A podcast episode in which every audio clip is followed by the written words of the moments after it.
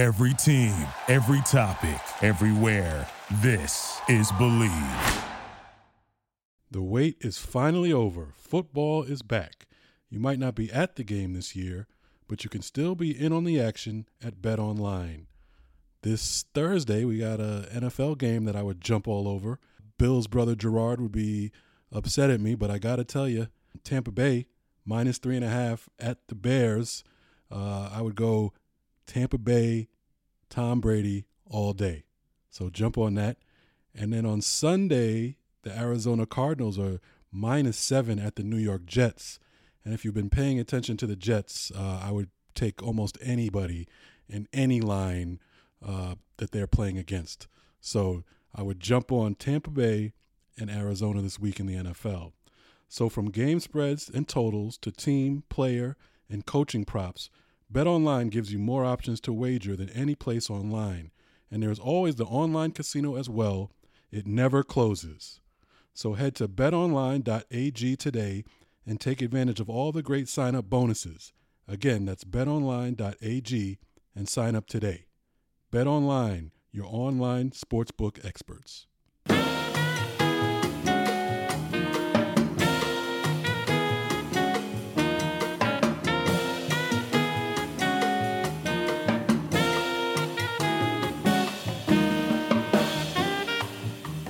Hello, everybody, and welcome to another version of uh, Bill Rhoden on Sports. Uh, I'm up here in an undisclosed location, upstate New York. Uh, stay away, and uh, we got wow. we got. Uh, uh, hey, listen, man, it's no joke. And we got my friend and co-host, great Jamal Murphy, handling things down at Brooklyn. What's up, Murph? I'm good, man. Out here in, in quiet, sunny Brooklyn. Everything's great. Glad to be back. And of course, we've got a friend of the show, as they say in the business, uh, uh, the great Zach Lowe, who's joining us from. I'll, we'll let him tell you if he wants to disclose where he is. But uh, great Zach Lowe is a my colleague at ESPN. He's a senior writer for ESPN and host of the most popular, maybe the most popular show on the network, uh, the Lowe Post. Zach Lowe. Uh, Zoe, uh, Zoe, not Zoe. no, Zach, not Zoe. Hey, Zach, how you doing, man? Thanks for coming uh, on. I'm good. We're going to keep the location uh, un- undis- undisclosed location. There, there you, go. go. That, that's the best way to go, brother, because you know you just never know, man. You know, uh, POTUS 45 has kind of set the tone that you know, don't be afraid, nothing, nothing to worry about. Okay, yeah, okay. So everything is fine so I'm like, cool. You know, you don't need to know where I am. so, so Zach, tell me what you think of the playoffs. So for the finals, man, Lakers uh, uh, just took a three-one lead. So you know, you've been covering this and watching this for ages. Just give us your um, just give us your impressions, man. We'll ask you specific questions later, but just give us your overall impressions of, of the finals. Uh, I think I think it's a bummer that you know, the Heat's three best players all got hurt in game one. You know, Jimmy obviously hasn't missed time, but he tweaked his ankle. You could feel the absence of Goran Dragic last night in game yeah. four when they were just searching for something on offense, another option. And he and Bam have been so good on the pick and roll all playoffs long. But I'll tell you, I mean, it's been a really fun series. The adjustments, the zone, no zone, AD suddenly guarding Jimmy Butler, LeBron's on Bam, Bam's back. And I just saw last night in game four was I mean, you've covered a million of these, Bill. That's all I want in a finals game. It wasn't pretty, but it was tough. It, the competition was unbelievable. Both teams had to dig really deep into their bags to find anything that could produce anything like a clean look on offense. And, you know, one team got a few more stops, a few more breaks, and gutted it out. But that's that's what a finals game, you know, that if if you're at that game and it's a real audience, a real crowd, and all. You that, those are the kind of games where you feel the tension, and that that's what you want out of a game. Did you feel that?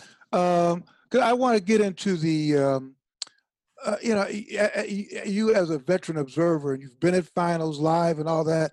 Uh, how did you feel? Just you know, you know, you get the feeling when you're at a big event, and even as reporters, you kind of feel the adrenaline, you feel the excitement.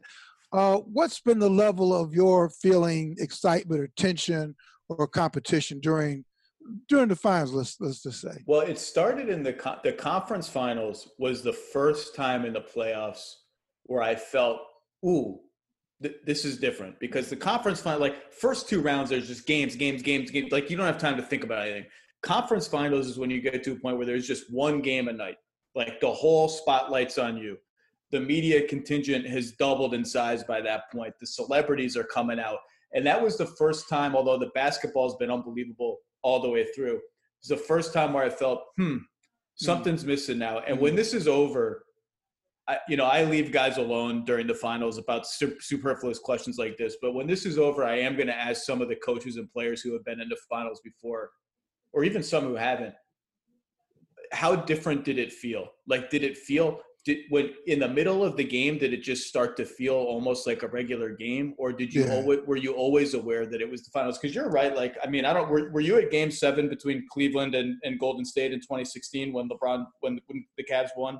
No no no. That was the game that's the lebron block game oh yeah yeah yeah yeah. That was a game where i felt i've never been at a sporting event that intense. Mm. and i don't think as intense as last night was, I don't know. I don't really think you can recreate that without fans and and all that. But it was it was still a fun game, but it doesn't feel the same. Has I have not really articulated this question the right way, but there was a point before the pandemic that I was really getting fed up with fans. You know, quote fan. Not just because I'm a jaded sports writer and I haven't cheered for a team since I was 16, but I was beginning to get fed up with them because the entitlement had become a little too much. Uh, fans as celebrities, you know, the whole thing. Uh, and I'm wondering how you feel about fans. Has your attitude toward fans? I mean, have they been on punishment enough now? Do you think they've learned a lesson? Uh, what, you know, what, have, have the players fallen, you know, gone from being jaded and don't need him. What, what what's your sense? so what do you what do you mean? What do you mean by? I mean, obviously there are the awful fans who scream terrible, offensive things at players, and that has no place in the sport. But like, what what do you mean by entitled or or what, that's what, what I made meant. you? That's that's what I meant. I mean, just the. um uh, and it's not just the extreme fans, you know, who are like awful, just jerks. But you know, for, to me, a lot of fans once they go into the arena, they're transformed and from just being normal, peace loving people to like think they could say anything, blow off all kinds of steam. The ticket en- enables me to do all kinds of stuff, and, uh, and and maybe you and I disagree, but that's that's what I meant with entitlement. Just you know, from calling into sports talk shows, and particularly you, because you you know you dealing with the media in a different way. Um, the sports talk shows, I you know, like I listen to um, a couple shows. You have celebrity callers, you know, just fans. This is Kevin from so and so. The same people. So I, I, don't know, but just just again, you, you could disagree, obviously. Um, and maybe my pre- maybe you know you may think the whole my premise of my question is just flawed. well, I, I think they're the extreme of fans you talk about the offensive. I mean, you just put those in a different bucket to me. Those are just people do either bad people or people behaving horribly, and that has no place you know, I feel it sometimes when, and, and, I've mostly detached from social media now because it's just it's a it's a hard place to be. Mm. But you, you realize that when people say nasty stuff to you, it's often because you have written something not nice about their team. That they're uh. really only in the media landscape for positive coverage, fawning coverage of their teams. And when you don't give that to them, well, they you suck and they hate you. But I just think that is such a small, tiny, tiny, tiny people with a minority of people with loud voices. My my interactions with fans have always been really good, and I just I like that people transform at games. Like to me, that's the point of it all. Is like this is all this is all kind of dumb when you think about it. Like these are these are dudes wearing jerseys, putting a ball in a hoop, and yet we feel something because of it. We come together, we chant, we stand. I I I haven't gotten jaded like that. I I, I can't I can't get there with you. you you mentioned um, you know the intensity of the games and how you you wanted to find out whether it was the same, but just from watching it, do you is it do you you know when I watch the games now, I feel like I'm surprised by how intense and how normal the on court competition feels, and not just basketball. I mean, t- the U.S. Open. I was watching; they were playing as hard as I've ever Right. seen them. Um, you know, even even the NFL. I mean, you can't really tell. For me, I couldn't really tell the difference. But the, but you you see some sort of difference, maybe. No, I don't. Mm-hmm. And, and and look, these are the highest level athletes in the world, right? They would compete. They always tell you this. Right? I compete against my brother. I compete against my mom if she stood between me and a championship. They when the stakes are there, they want to win. They want to win for something that is is more intrinsic and bigger to them than money and celebrity. They they want to win. I just wonder. I'm almost more curious about the guys who have never been on that stage before. Like Duncan Robinson doesn't know what an NBA Finals game really feels like.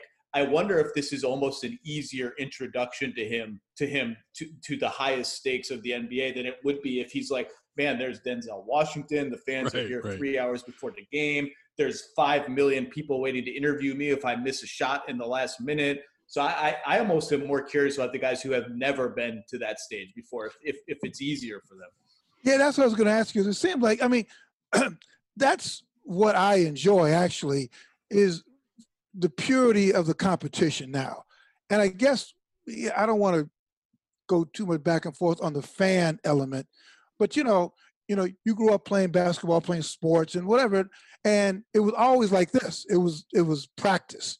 It was, you know, that's where we really put it on the line because we wanted to impress our our teammates, our coaches. It wasn't any of the superfluous stuff, the entertainment value. We are there just to play ball.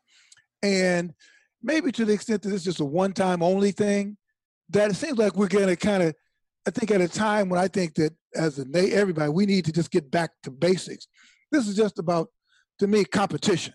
It's not about Denzel or Spike or, you know, the fan. It's about, hey, listen, we love this game. This is just about playing. Although the reality that billions of people are still watching, there are probably more. There are probably more people are watching ever. So that I guess that's what I was saying.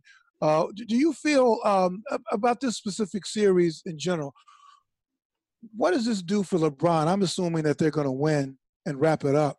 Uh, for leading three different teams to an NBA final, to me, man, that just catapults him almost almost to the head of the line. Kareem will always be number one, but uh, I I, know, like that. You, I like that you cape for Kareem, the forgotten man in the greatest of all time debate, right, the greatest high school player, the greatest right. college player. right, Um, uh, I, look, I, you to, you will probably be shocked to know that ESPN's editors are very interested in a Michael Jordan, LeBron James column if No. the Lakers win. If the Lakers win this, so I've been thinking a lot about this, and it's it's interesting that you zeroed in on the three teams thing because I think I, w- I was watching an old clip of the jump today from two years ago when Scottie Pippen and Tracy McGrady were essentially asked this question about does LeBron in crunch time can he ever compare to Michael? And it was so f- interesting to watch because no matter what statistics Rachel Nichols threw at them, no matter what clips she threw at them, they just couldn't. right, It, they could not conceive of it right. as as a legitimate comparison in terms of clutch shooting. They just couldn't get it. Just it was impossible for them to conceive of. And I think part of that, and you can speak to this too, is I think there's a sense that LeBron upended the traditional order of how sports is supposed to work Right. by switching teams. There's a sense that he was stacking the deck and um, building super teams in a way that Michael didn't or couldn't Could couldn't. um, and and I, I'm not sure really how accurate that is. That front running. I mean, he clearly, obviously, he switched teams. I don't know that he's been on the best team in, in the most of his. I mean, he faced these Right. Warriors teams all the time. Um, but to to me, LeBron doing that has always been. It and I said this about Anthony Davis too, and trade demands. That that that didn't put the balance of power out of whack. It put everyone on an even playing field because Right. the balance of power had been so stacked against players for so long. And even saying that, even if that's true, there are just people who can't. It, it just feels wrong to them Right. how LeBron did it in a way that I, I I don't share that. I mean, to me, I, I'm more lean towards you, where it's like it's it's impressive and it's new and it's interesting, but there are certain people who it just it doesn't and probably bill in your generation it, it just doesn't those people come from your generation more than mine i think that it just feels wrong somehow right Yeah, because you Yeah. were used to being in prison. I mean, you were used to being. It was like volunteer slavery, volunteer indentured. That you know, I mean, you, you know, throughout most of my, you know, players were there for that was it. You, you're with New York, and you're there until New York gets tired of you. Now you're free, and uh, I agree with you, man. I mean, I think that um, it just it just even the playing field. You know, all the, tra- all the trade demand people get so mad when players request trades all that does is even out the balance of power between between teams and players like they're exercising the same right that teams do all the time with players all the time. I mean, I mean, you know, if you look at our profession. I went from the Afro American newspaper to Ebony magazine to the Baltimore Sun to the New York Times. front runner you're a front runner Yeah, yeah, right. what's what's going Everybody on, Bill? says, Why are you leaving Afro to go to, to, to Ebony? You stay right there until we decide to fire you, or Right. what? You know. So you know, man, to me, and then just uh, I- I- again, you know, Kareem, Kareem kind of did it. Remember Kareem? Well, you know, He went to the remember that. Lakers. Yeah, he, he well, he was, the trade he was in Milwaukee. He said, "You know what? I'm out of here. You know, I'm out of here. I need to go to L.A." And, And I so, I, yeah, go yeah, ahead. no, I, I think I think the Kar- I really think the Kareem uh, LeBron comparison is is the best because when it's Yeah. all said and done, it, the, the LeBron's numbers are going to dwarf everyone else's. You know, in terms of career numbers, points, rebounds, assists. Like if you never saw LeBron play, you you go look at those numbers, you can be like, oh, of course he was the best player ever. Uh, the the Mike the Michael Jordan thing is the is the dominance, the six, basically six straight, you know, almost six straight when he was in the league championships. He and then the narrative how he paid his dues and and got beaten down, you know, for the for the beginning of his career and finally made it to the championship. Um, so I don't think if you saw the Mike the Michael Jordan era, it's hard. It's hard. I can't put, I can't say that LeBron is better than Michael Jordan. Having seen them both and seen, you know, the extraordinary things that Jordan. but can you did. articulate why though yeah, right. Exactly. exactly. No, I d- No. no. I mean, I I, I could try. You know, I, I could say, you know, the you know Jordan was the the killer, like the killer mentality, like like you know, just just the whole aura about him. Um, the points, the the he was the guy that took the shot for well, not really. but, he, but, but, he made a couple passes. okay. you but- sound but like Zach, you sound like Tracy and Scotty, and, and I get it because I grew up. No, no, I, I'm 43 years old. I was a teenager when Michael was doing that, and it, Right. he seemed indomitable. He seemed impossible to beat, and and I think not only the switching teams thing sort of colors this discussion in a way that is unquantifiable, frankly, but Michael has this sheen of perfection. Six and zero in the finals, never got beat on the biggest stage. Only teams that eliminated him in the playoffs were the 80 Celtics and the Bad Boys Pistons. That's it. Right. Um, and LeBron, even if you want to throw out the Warriors series and the, the first Cleveland series where he just took a team that was not very good and single handedly got them to a matchup they weren't ready for, he's got that Dallas series where he just didn't show up. And Michael Right. doesn't have anything like that. And I think just in some way that even if people don't specifically even remember or think about that Dallas series, Right. LeBron has a vague imperfection about him to fans that Michael does not have. But isn't isn't that fair? Isn't it fair to bring up that Dallas Absolutely, series? no, no, absolutely. You have to bring it up. It's a black mark on his career, and if he if he's going to pass Michael, it's going to be the sheer number of trips to the championship and the sheer, as you pointed out, the statistical case is going to be overwhelming because he's going to have to overcome that he had a finals where he scored eight points in an NBA Finals game. Michael's all-time low for points in a finals game is 22. Right. Well, what tips the thing to me, and again, this gets sort of so uh, where your sociology is. What tips the scale to me is what did you do with your mantle? Now, a lot of people, if you say we're just doing basketball, then that. But to me, you know, Kareem, after I mean, the guy was into a public intellectual. He wrote what 17 books. He's done documentaries.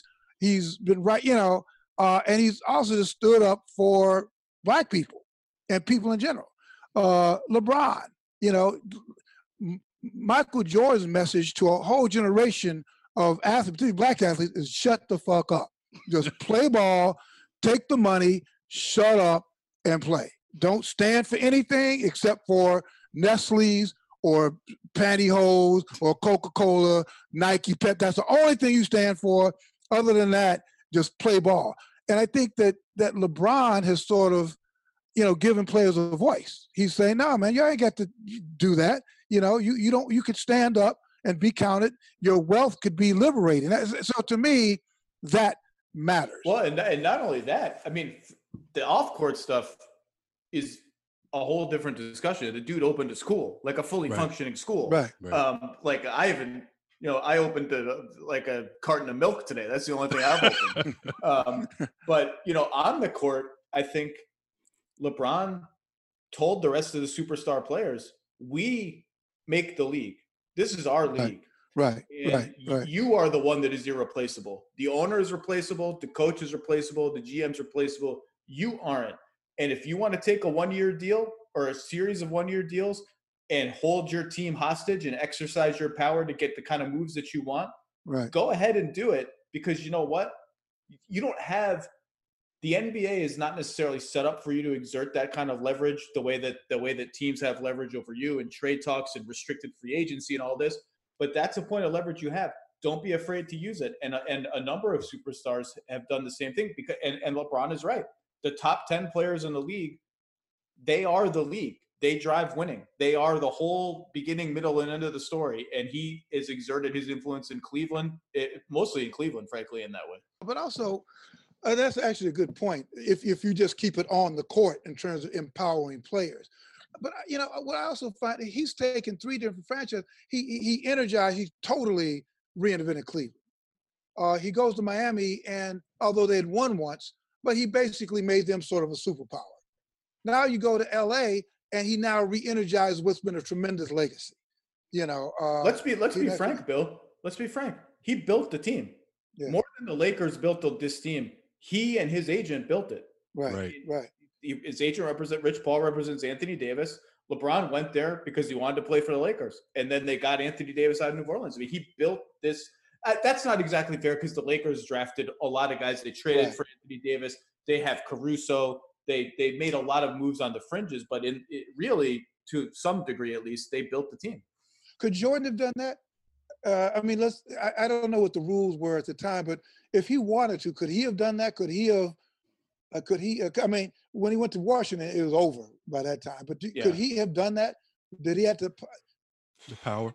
Yeah. Did he have the, the you know, given the money at that time, you know, nobody was taking like short-term contracts like LeBron started doing in Cleveland. Like stars just weren't doing that, and the the CBA was set up for you to take longer-term contracts. And the minute you sign for that five six-year contract, that let that kind of leverage disappears, right? I mean, like Scottie Pippen is the classic example that I couldn't get yeah. out of his contract for right. years and years. It's a good question though. If he had to do his career over again, by the end, I think in the second three-peat, he was signing these like one-year, thirty million dollar deals. So that right. that and then it all fell apart. So right.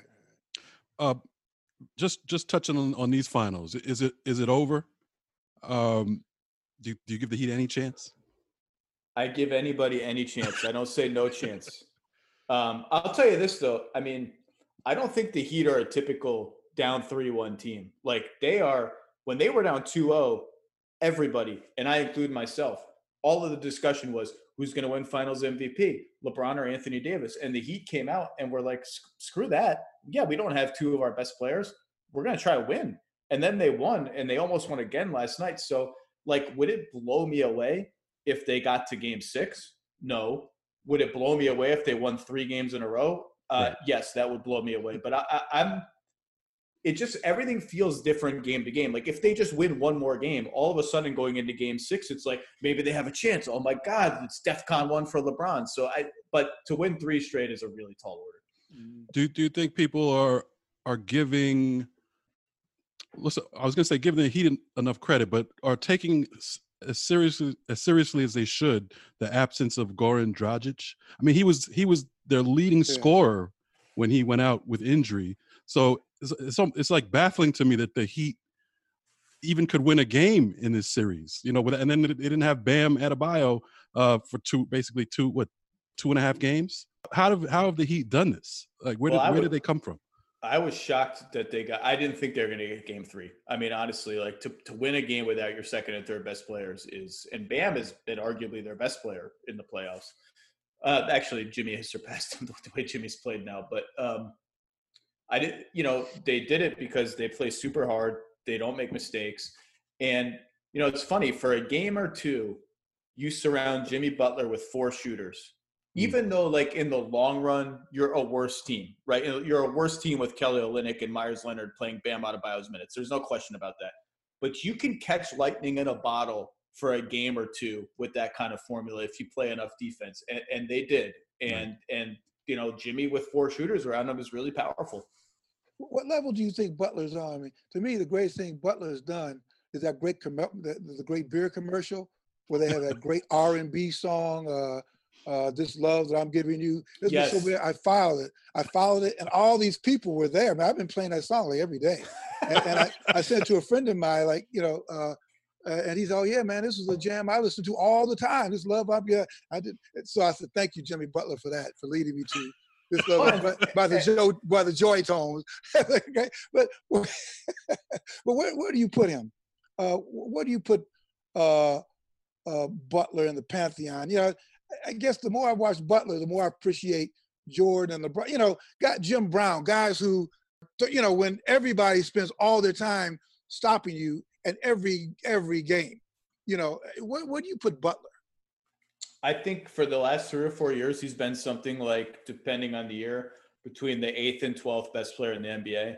I think he's probably still around there, maybe towards the higher end now, as a couple of guys that were above him, like Russ, I think, has fallen off a little bit. Um, you know, it's funny, we have these debates, and, and, and sometimes they're a little facile. And one of them is like, well, who can be the best player on a championship team? Can this guy be the best player on a championship team? Can that guy be the best? He can, he can't.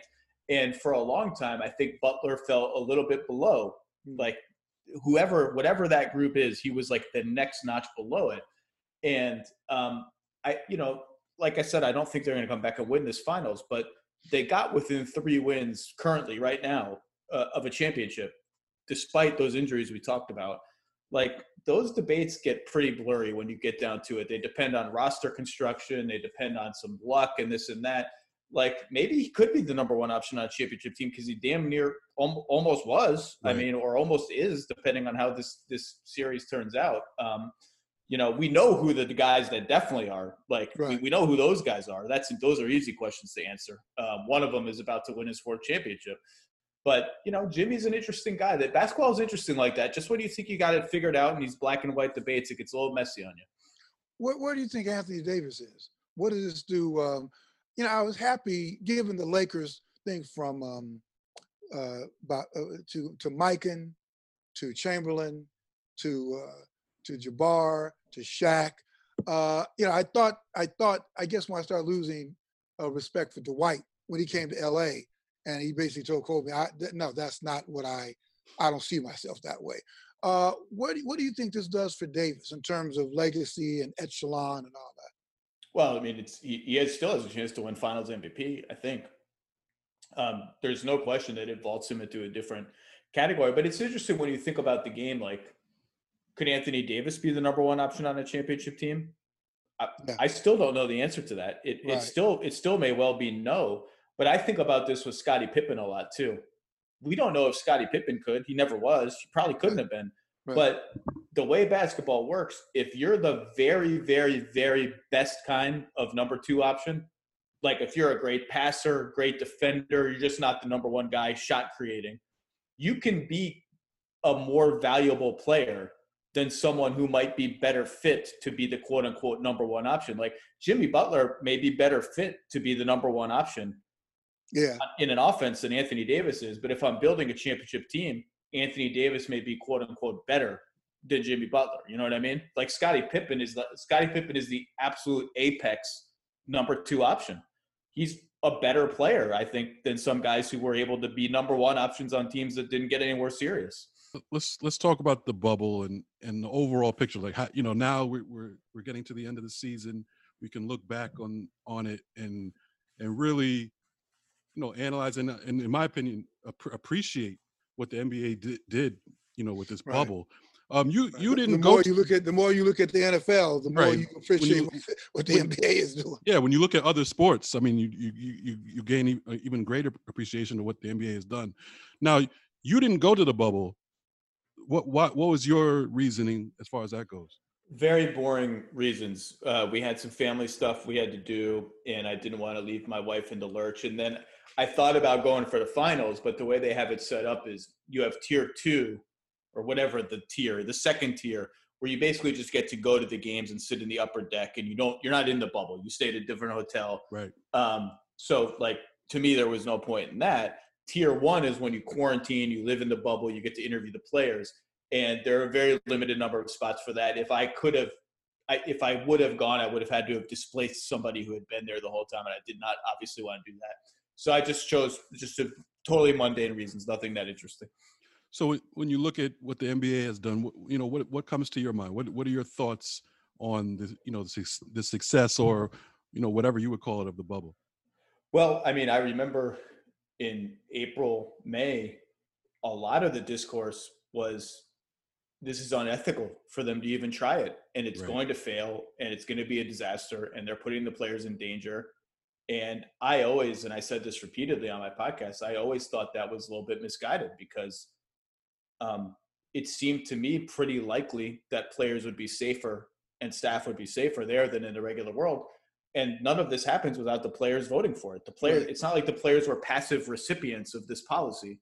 They had to actively now obviously the financial consequences perhaps swayed them and you know leverage them but um, and the NBA is going to turn out to be right in that regard. I will say though that when you when when the if the NBA wants to get triumphalist about it and crow about how much better they did than other sports, they had the advantage of we're we're eighty percent through our season right, anyway. Exactly. Um, they didn't have to do a full season. You could not do a full season this way, which is why next season is ultimately going to be the challenge. But the calendar did them favors that it did not do the other sports. Yeah, right. Yeah. That's actually a great point because I was thinking about the NFL doing that, and to say that uh, to go from now until Feb January right. to just live lives in maybe even four different bubbles is just. I mean, even frankly, uh, Zach, even you know, I think maybe if I was your age, maybe I would have like campaigned to go to the bubble just as an experiment, but I'm just thinking, man, it, it, it, people should get a medal. Are people who've been there 110 days by that's the time unbelievable. over. Yeah. I mean, that's unbelievable. I'm just trying. There's not that. There's not that much amusement in the world. You know, you, I mean, you know, can I take some ride? Can I go on a space ride every day? I mean, how how many times can you can you do that? But no, it's just pretty. But I guess the question is, do you think this is better basketball? I, I again, I say I, I, I, I, I'm trying to get away. I've been getting away uh, from binary decisions. But do you think that this is a tougher championship to win? I don't. I don't think it's anything. I don't think it's tougher or not tougher. I just think it is. It's its standalone thing. But the basketball has looked like regular playoff basketball to me. I'm not there. Um, you know, I do think the bubble probably affected certain teams more than others in terms of in terms of strain and anxiety and all that. But I don't think I'm just going to think of it as a championship. I don't think it's it's any worse. I certainly don't think there's an asterisk or anything like that. And I, I don't know that I'm going to think of it as like the absolute crowning achievement of the LeBron's career if they if they end up winning it because I just I just think it's it it's um it's it's just a championship, and maybe that's the best compliment you can give the NBA that it just feels like a championship. Why, why don't you think it'd be the crowning thing of his career? It's hard to beat Cleveland, 54 year drought, beating a 73 win team. Um, You know, it, it's it's hard to beat that. Right, right. That's true. What about the rest of the of what happened in the bubble? You had you know all kind of uh, social justice messages on the court, on the uniforms. You had players very outspoken uh, you had the the Milwaukee Bucks uh, boycott or strike, whatever you want to call it. How do you think we look back on on all those things in a couple years? I mean, I I don't know. I, it'll be interesting to see if we really look back or if it's just sort of part of an ongoing story that continues to evolve. Because because I think players are not going to stop advocating for social justice and against police brutality and all those things. Um, as we go forward, um, particularly depending on how this election goes. Um, hmm. but you know, look, it's it's actually been interesting to me, and I'd be as a longtime journalist, Bill, I'd be interested in your take on it. it. It's been very interesting to me to to see how TV ratings have become such a media story now. Like there's as Right. much coverage of the TV ratings as um, as there is of like basketball, and I think there seems to be a rush without a whole lot of proof to pin the decline of TV ratings on. Well, the NBA has alienated conservative viewers or, or whatever, whereas there's like 9 million other confounding variables that are probably affecting this. But I don't ever recall TV ratings being a story like this. And I, and I'm not reading a lot of the same stories about like hockey or what Right. whatever else. It's that that has been strange to me. Uh, but in terms of in terms of what the, it's, I mean, uh, these are necessary discussions. We have to have them as a nation. It's kind of sad that the players have to be the ones to drive them and get them and and, and like you know pull people to contribute money and all this. But Right. it is what it is, I guess. It's And I- interesting you, you bring yeah. up the ratings because Yeah. the you know I saw a stat the other day saying you know that the you know yes the rate the NBA ratings are down but so like you said the NHL ratings are 65 percent down the U.S. Open ratings were 50 percent down. WNBA ratings are up. Yeah, that's right. I, I, Right. I'm, I've been watching WNBA so Yeah, it makes yeah. sense to me. Yeah, a lot of people are watching a lot of stuff. I mean, because of the pandemic, a lot of All the people are sports watching. are on at the same time. Right. The Or, baseball yeah. playoffs are on. The NBA playoffs are on. Right. Football's just- on. or Yeah. not or people are, are not watching a lot of stuff because of the pandemic i mean we don't you know like when we're not used to having the finals in october we're not used to you know different ch- well, we don't do we know what channels everything is on i was looking for baseball last night no idea where you know what channel stuff Dude, I I'm even, know. I'm even, I'm even watching baseball. I barely know. I barely know what time of year it is at this Right. point. Like everything is so weird. It's like it's October. It's like- I don't know what the hell is going on. Do you like this calendar? Do you like uh, what? What would you like the NBA to go back to the regular calendar? Do you like? Uh, would you like maybe an alteration in the calendar?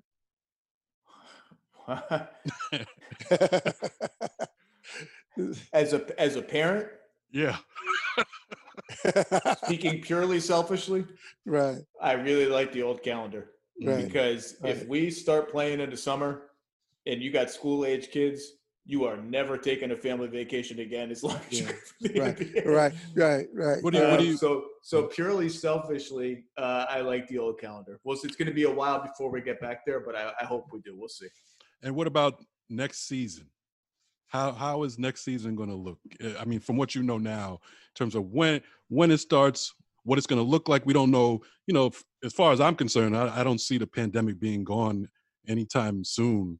Uh so i, I know we're not going to do it like this again next year but are there could there be multiple bubbles? What what do you have any I think all that's in play. I think the NBA really would envision a regular schedule, but with much less travel. So maybe teams play, you know, their division rivals way more times than usual, or whatever it is. But you know, I, I think I've heard the same thing that others have written, which is I think Martin Luther King Day is is getting pretty optimistic as a starting point right. or maybe realistic and optimistic at the same time. Um, I just think the NBA gets into a little trouble. Like you said, I mean, they really want fans, right? They really want some fans. Do you wait until March, April? Like, what if you start waiting and things get worse? And all of a sudden, it's like we just got to start the season. Like, it, it's it's it's you know, I so I I think you can outsmart yourself a little bit trying to wait on something that is completely unpredictable. Um, if you want to get your season in a certain block of the calendar where it feels normal-ish to you. Forget, forget about the Olympics. I mean, Adam Silver's already said probably not going to stop for the Olympics. So Yeah, yeah. What are you gonna do uh, after after this is over? Which is gonna be either way in a few days. it's going to be Uh, weird, right? Because usually you have the draft like five days after the finals, and now we're going to have more than a month before the draft. Uh, free agency is kind of TBD. I would sus- suspect it starts around December 1st. So, and then once you get the free agency, you're like already going to be in camp pretty soon after that. So I think it's the next month that is going to be interesting. Maybe I'll get into the draft. I haven't gotten into the draft really ever in my career. I punt that Really? for the draft next. Maybe I'll start watching Tyrese Halliburton or whoever these people are. Uh, Our guest has been the great Zach Lowe. He's a host of the uh, Lowe Post, a wonderful podcast. He's also a senior writer for ESPN. Before we let you go, um, damn, I had the question all set up. Now I forgot. Uh, I just celebrated a big birthday. Maybe I don't know if that's kicking in. Hey, happy Uh, birthday. Um, I asked you, uh, we're asking you, what are you doing from here? Oh, has this jour- jour- journalistically, has this made um, what what have you learned? I think I don't know. Maybe we spoke about this on your podcast, but has this made your gig better? Has it? Have you found out some stuff about it that you like that you're going to keep? Um, I, I, I don't, I don't, I don't know. I don't think it's made it. I, I mean, I'm lucky that I've been doing this long enough now that I have a lot of contacts that if I don't see people in person for a long time, I can suffice with you know phone and text and all that. Um, it's it's made me it's made me realize how much of your brain is always sort of thinking about logistics that I haven't had to think about. It- where, okay, what what time's the flight? Where do I got to be? How am I getting there? What hotel am I at? Does the hotel have good Wi-Fi? If it doesn't, what's my backup plan? Like all that's been like my brain's been able to think about lots of other stuff. But at the same time, and I think you know this is something that maybe is getting lost in journalism a little bit, and, and you know this well. There is just no substitute None. No matter how connected you are and Zoom and all this, there is no substitute for, hey, let's go get a beer with the coach after the game and, Right. and talk nine not talk for 90 minutes over a beer. There's just no duplicating that. And that is. I miss that. And I that's where you get the good stuff. That's where the real relationships develop. And so that's if if I can't have that for an extended period of time, at some point it's gonna become like I, I need it, I need it, you know? Right. I guess it kind of, in a, in a negative way, kind of levels the playing field in a way, uh, in that, Right. you know, nobody can do that. Yeah. But but then it still is your contacts. Who can you pick up the phone and talk? But you're right. It's nothing like a leisurely thing. And let's just kind of hang out and and and, and just really talk. Well, I think Hunter S. Thompson was the one who said, "Nobody tells the truth from nine to five. You got to get it. You got to get them after five. You know, there, there's there is a little that's a little cynical for my taste, but there is a there is a kernel of truth to that. Sounds Right. right to me. Hey, listen, Zach, uh, Zach Lowe, this is great, man. This is uh, always love your insights, whether it's with us on Bros Pod or your own uh, podcast. So thank you so much, man. And uh, uh, your prediction, uh, you think that this is it? That How, uh, how many games? How many games? yeah, yeah. How Uh, many? Uh, my initial prediction for the series was Lakers in six before everybody got injured. Up three one. LeBron smells it. Mm. I, I just think they find a way to get over the finish line in Game Five. So I'll, I'll pivot to Lakers in five. there that's go, fair. yeah.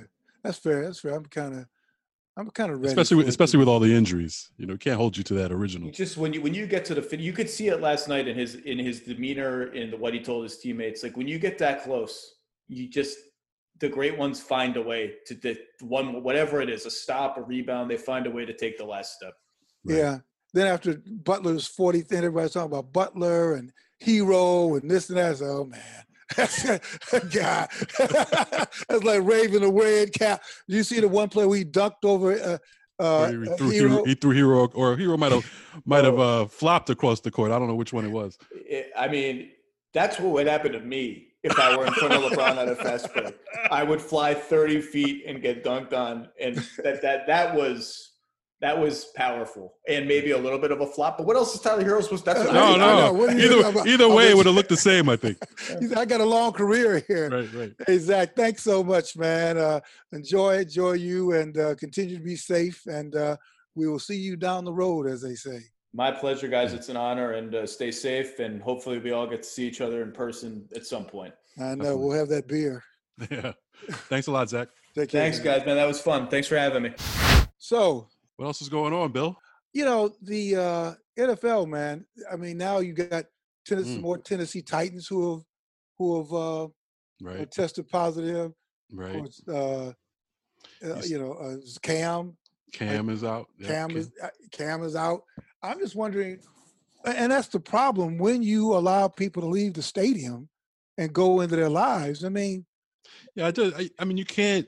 I mean, you have to do something. You have to try something. I know that they, you know, they're doing little, not little things. They're doing some things in terms of making people wear masks, which is good. You know, on the sidelines, and the coaches have to wear masks. But you have to do something to limit travel. You, you just have to limit the, the the entire operation in some way. Otherwise, you know, what are you really doing? Even like even uh, even Major League Baseball has un, has started to understand that with the playoffs and having it at a neutral site where you know they can they can contain things a little a little better. So I just don't think if you don't make an effort to do something like that, I don't you know I don't see how it doesn't end up to be a disaster. Yeah, yeah. No, man. I mean, the bubble thing works, uh, but like like Zach was saying, you can't NFL. You're going to put people in bubble from September to uh, January. I guess what they can say is, if once you get eliminated, then you can leave the bubble. Right. And Well, then at if lea- they- yeah. well, at least out of the race. at least the Major League Baseball, even before they did the even before the playoffs, they limited travel. Remember, they kept they only played their division or the or the American League would play the the AL East would play the NL East or something like that. NFL didn't even do that. Yeah, no, yeah. This, is so. It's kind of like so uh, POTUS 45 ish. Right. Which we said- which we predicted it would be. like- Yeah, they're gonna. You know, all these the owners are all you know POTUS forty five supporters. They're all playing this. Hey, nothing wrong. Right. Just go ahead and play. Right. And consequences be damned. In that case, Cam, why don't they, why doesn't Cam act like uh, 45 and just come back and play? Like I did it. Look, I can Yeah. I can survive. That's right. That's right. I did it. No problem here. You know? you just you just breathe a, breathing a little heavy. That's all. Maybe have a ventilator on the on the a ventilator on the side. When they like yeah, in the winter they have heat warmers. Now you have like ventilators. Right. That's what Trump would have done. You know, that's what Yeah, he says. I got a ventilator right here. It's brand new, as a matter of fact. In fact, invest in it. It's my brand. Made from made in China. Made in China. Hey, you know, he'll say at the end of the day, we're all partners. We're all in this together. Yes, of course, of course, of course. All right. Well, listen, man. Um, unless you have anything else to, uh, you know, talk about, complain about, any complaints? No, no, no. I'll, you know, I'll hold off. I'll hold off till next week. All right. So, what do you think? You think uh, the play is it? Do you think that the Lakers are are in like Flynn? Yeah, I think I think it's that's it. You know, I respect Miami totally. I, I definitely I could see Miami winning the next game, uh, for sure, and pushing it to six. But I I don't see the Lakers. I just don't see LeBron and Anthony Davis losing three straight. That's not happening. Yeah, yeah. No matter how much they, uh, you know, need the money. I don't know. Does it help if it goes? Do they? Does it help them recoup money if if it goes seven? Maybe, but I think LeBron and AD probably have more incentive to get the hell out of the bubble. Get the hell out of the bubble. I know. Uh, what? How weird do you think that's going to be Mm. when they get out the bubble and go home? What What do you think that's like? I mean, you had WNBA players I saw quoted as, you know, when like teams that were losing, like they were scared to go home. They were scared to leave the bubble. I know. I know. know? They, I know. We're probably safer here Yeah. than And they remember- out there. And remember, we had Mark. I was looking at this clip uh, today. We had when we had Mark Spears on the show in March. He was saying, um, "I don't know what you guys are talking about. That people keep telling me to be safe. I'm in the safest place there is." And it turned out he was right. That's At right. the time, no. at the time, we were like, "Oh well, you know, Yeah, let's, wait, let's wait and see." That's right, he, turned, man. he turned out to be 100 percent because that bubble is, is necessary. That's right. That's right. Well, uh, you stay safe. Keep the Sam family safe, and everybody out there, our millions of listeners, stay safe, man. Don't be don't be idiotic Yeah. out there. Keep the mask know, on. Keep the, uh, I know keep, it, keep your distance. keep your. I know to many of you, it's like, what's the fuss? Because you Mm. probably don't know anybody's got the sick. You don't know anybody's got, so you figure you're tempted to say, you know, nothing. You know, what's the big deal? And trust me, you don't want to find out what the big deal is. Exactly. Exactly. All right, Brother Murphy, I'll see you down the road. And uh, all our listeners, just stay safe. God bless. Later.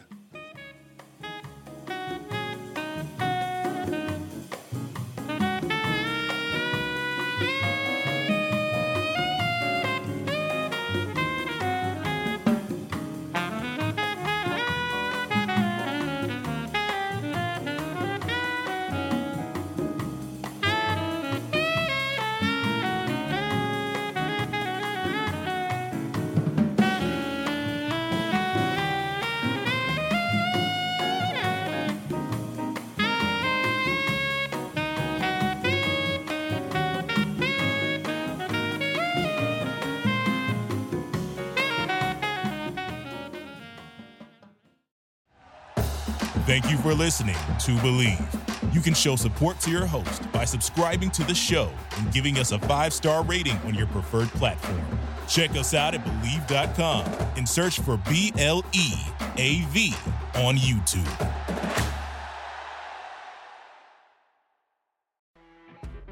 You know, when you're listening to a true crime story that has an unbelievable plot twist that makes you stop in your tracks? That's what our podcast, People Are the Worst, brings you with each episode. I'm Rachel. And I'm Rebecca. We're identical twins who love true crime cases that make you say, didn't see that coming, and we hate the people responsible for them. Listen to People Are the Worst now on Apple, Spotify, or wherever you get your podcasts.